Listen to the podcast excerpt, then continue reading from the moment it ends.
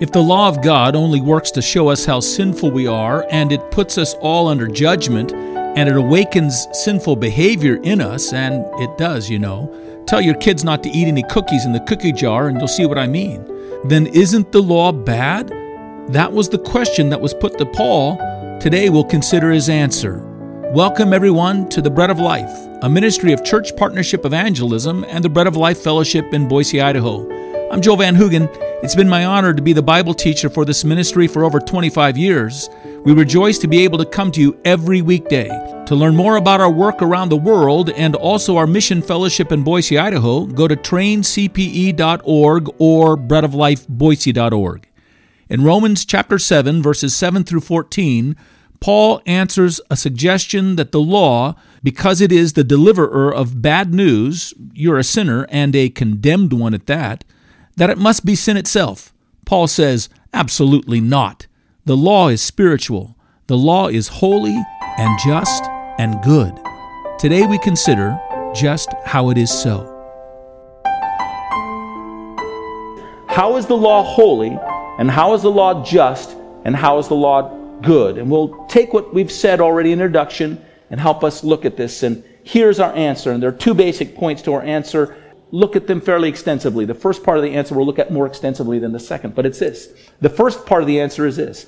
The law is holy and the law is just and the law is good because the law reveals a holy, just, and good God. The law is holy and just and good because it reveals a holy and just and good God. I want you to go back to Israel as they come before Mount Sinai. I want you to remind you that the nation of Israel has been in bondage in Egypt for over 400 years. During that time, they've largely forgotten and lost contact and understanding of who is the God of their forefathers, the God of Abraham, and the God of Isaac, and the God of Jacob. God is going to reintroduce himself to them so that they know him and understand him. And I want to suggest to you that as God leads them to know him and understand him so they understand themselves and their true need, he's going to bring that to a head and he's going to bring that to a point of maturity when they become, as a nation, come before Mount Sinai. And what Paul says in Romans chapter 7 is autobiographical, but it also is a reflection of, and he's engaging the Jews and their own journey and their spiritual journey. And it's found in this experience. Upon the time in which God first comes to the nation of Israel, and he begins revealing himself. You think of the nation of Israel like this infant, and their impression of God is God has come to deliver us, and God has come to rescue us, and God is the one who will protect us. And we'll see how God does that. And by the way, when I was a little boy, that's my impression of God as well. God was a deliverer, and God was a protector. When I would go to bed at night, I would ask God to watch over my whole house. I'd ask him to put an invisible bubble around us so none of the bad guys could get in. And he would keep us safe from all of the bad guys. And part of the reason I wanted that was I had a pretty sublime life and I didn't want it interrupted at all, right? I wanted to be able to go to the next day to play with my toys the next day. So keep those bad guys away from disrupting all the good that I'm experiencing in life. That was my approach. That was my understanding of God. And think about it for a moment, the nation of Israel. As God begins to make himself known to him, he comes to the nation of Egypt to release Israel from their bondage. And God sends a series of acts upon Egypt in order to loosen their hand upon the Jews and release them. And so he sends a series of plagues and judgments upon Egypt. The, the Nile turns to blood. There's a plague of frogs and a plague of lice and a plague of flies, and there's pestilence that comes upon their livestock, and there's boils that come upon man and beast a plague of hail that's mixed with fire, and a plague of locusts, and a plague of darkness that sweeps over all the land. And finally, God brings a judgment where all the firstborn children of the people of Egypt die. Now, here's the interesting thing in all those plagues none of those plagues come upon the land of Goshen. During all that time, the people of Israel, where they live and where they're living in Egypt. And by the way, the Egyptians left them alone because they didn't want to have anything to do with the Israelites other than have the Israelites work for them and be slaves for them. They thought of the Israelites as the impure ones. All this judgment comes upon the Egyptian people in the Egyptian land, but the land and the, the Jews themselves don't experience. And what do they come away with? God is rescuing us and God is protecting us and God is putting his bubble over us and keeping us safe and he's dealing with all these bad guys, all these bad people because he's going to deliver us. And then the The day comes when they're released from their slavery, and they go to the Red Sea as God directs them, and as we know the story, the Egyptian army is coming down upon them, and as the Egyptian army is coming down upon them, a pillar of fire comes down between the army and the people of Israel. And at the same time, there's this great wind that comes that pushes back the waters of the Red Sea, and the people cross over the Red Sea. Here's an interesting thing there is nothing in the story that indicates that the people were feared with fear or that they were trembling. It was if God sent over them a sense of peace sense of serenity that he was providing their way of escape and he was still protecting them from the bad guys and they come across on the other side of the Red Sea and when they get over the Red Sea they rejoice and they sing praises and then God brings them to the waters of Marah that are bitter and God provides a way for the waters to be healed so they can drink out of the waters and he delivers that I'm the Lord who heals you and and the, God begins to pour manna down from heaven to feed them. He's a provider. He's taking care of them. And God actually at nighttime covers them from the cold of the desert with a warm glow of his Shekinah cloud as a fire by night, and the daytime and the heat of the sun coming upon him, that same cloud comes over the nation as a shade, shading them. What do you think their idea of God is? God's a protector, and God's a provider, and God's a rescuer, and He's watching over us. They're in their infancy, in their childhood, and it's a good thing to know. But God is not done revealing himself to them. God takes them out Sinai, and now things change. Prior to this, we don't see them trembling. God is always on their behalf. God's always protecting them from the bad guys and providing for them from the bad situations in life. Then they come to Mount Sinai, and everything changes.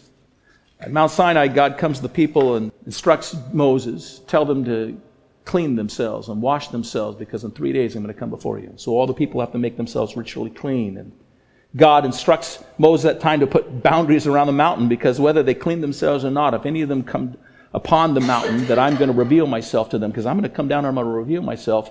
If anyone comes upon that mountain, they'll be put to death. Then God comes on day three, and he comes in a thick cloud and he descends upon the mount. From the cloud, there are flashes of lightning and rolls of thunder that are heard, and then we're told that there's a supernatural blast the eerie blast of a blaring trumpet that is roaring out over into the ears of people from the mountain as God reveals himself. And then we're told they experienced a whole new sensation before God because we're told in Exodus 19 that the people began to tremble. And as they're trembling, all of a sudden there's fire and smoke that comes down and begins to billow upon the mountain. And the earth shook and it quaked and it trembled. And all these things are taking place. These are new experiences before God. And then God speaks. And he speaks the words of the Ten Commandments. And now the people have a complete dread that falls upon them at the voice of God. Exodus 20:18 tells us that once God had spoken, this is what the people say. All the people, what the people did. All the people saw the thundering and the lightning and the noise of the trumpet and the mountain smoking, and when the people saw it, they moved and stood afar off. They ran. They hightailed it and they got at a distance. Because God was to be feared. They retreated in fear and then they spoke to Moses and they said, Moses, you speak to us and we'll listen to you, but don't let God speak to us lest we die. Don't let him speak anymore. You be the one to listen to him. And they're filled with a sense of fear and awe. Moses says in verse 20 of Exodus 20, Don't worry. God has come to prove you. He's revealing you to yourselves in order that his fear may be before your faces, that you sin not. So, let me suggest to you that this experience is the experience God wants to lead us into when he brings us before the law and he brings us before the lawgiver, and our eyes are open to what it's saying in our lives. It's an awareness that he brings to us. In a sense, the Ten Commandments, we go there for a second, they're really not Ten Commandments. They're one commandment. They're basically one commandment with ten applications. And the commandment is to know God, is to properly respond to God as God is revealing himself. When you come before the law, you see that the law represents at its base the very nature of who God is, who God is. A holy God, a just God. It represents his nature, pressing in upon us, restraining sin in us, and at the same time calling for us to respond in a way of life respond to the light that God is revealing of himself. And so, in light of who God is as he reveals himself, we're not to worship any other God.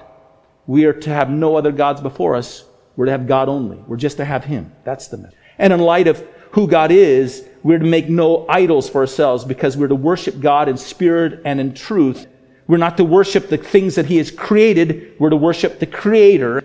In light of who God is, we're to never take his name thoughtlessly upon our lips or to misuse it to the advantage of our own schemes and our own flesh and our own desires because God is not currency that we can throw around and his name is not currency that we can throw around for our own purchase so we can get what we want. A lot of who God is, we're to set apart a day to anticipate the rest of Eden that he is one day going to restore to us all.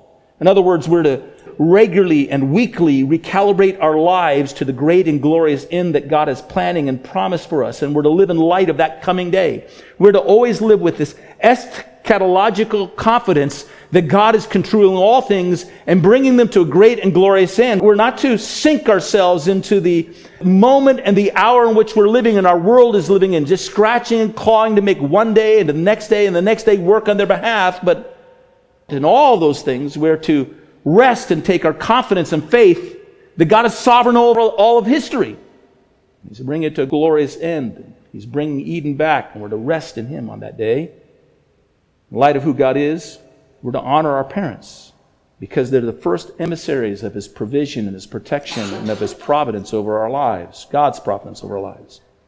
Because of who God is, we're not to kill because God is the giver of life and He's given life to humans, particularly as those who bear his image, and we're not to defy that essential nature. God is life.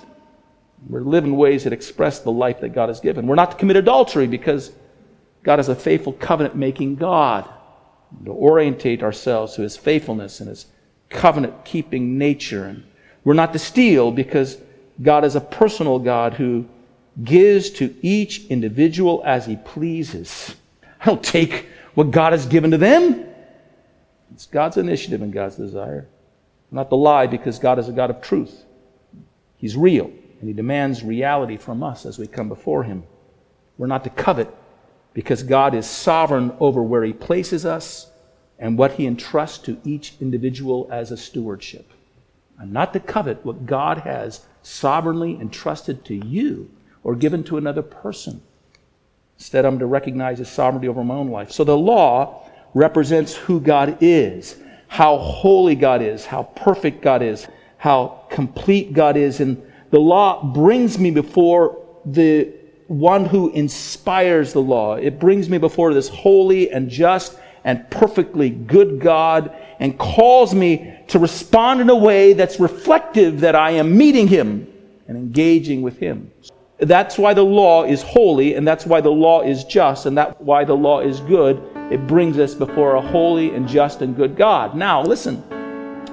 When you come before that God, you not only discover the essence of holiness and justice and goodness, but in His presence, you discover what is unholy and what is unjust and what is not good. And that's the other reason why the law is holy and just and good.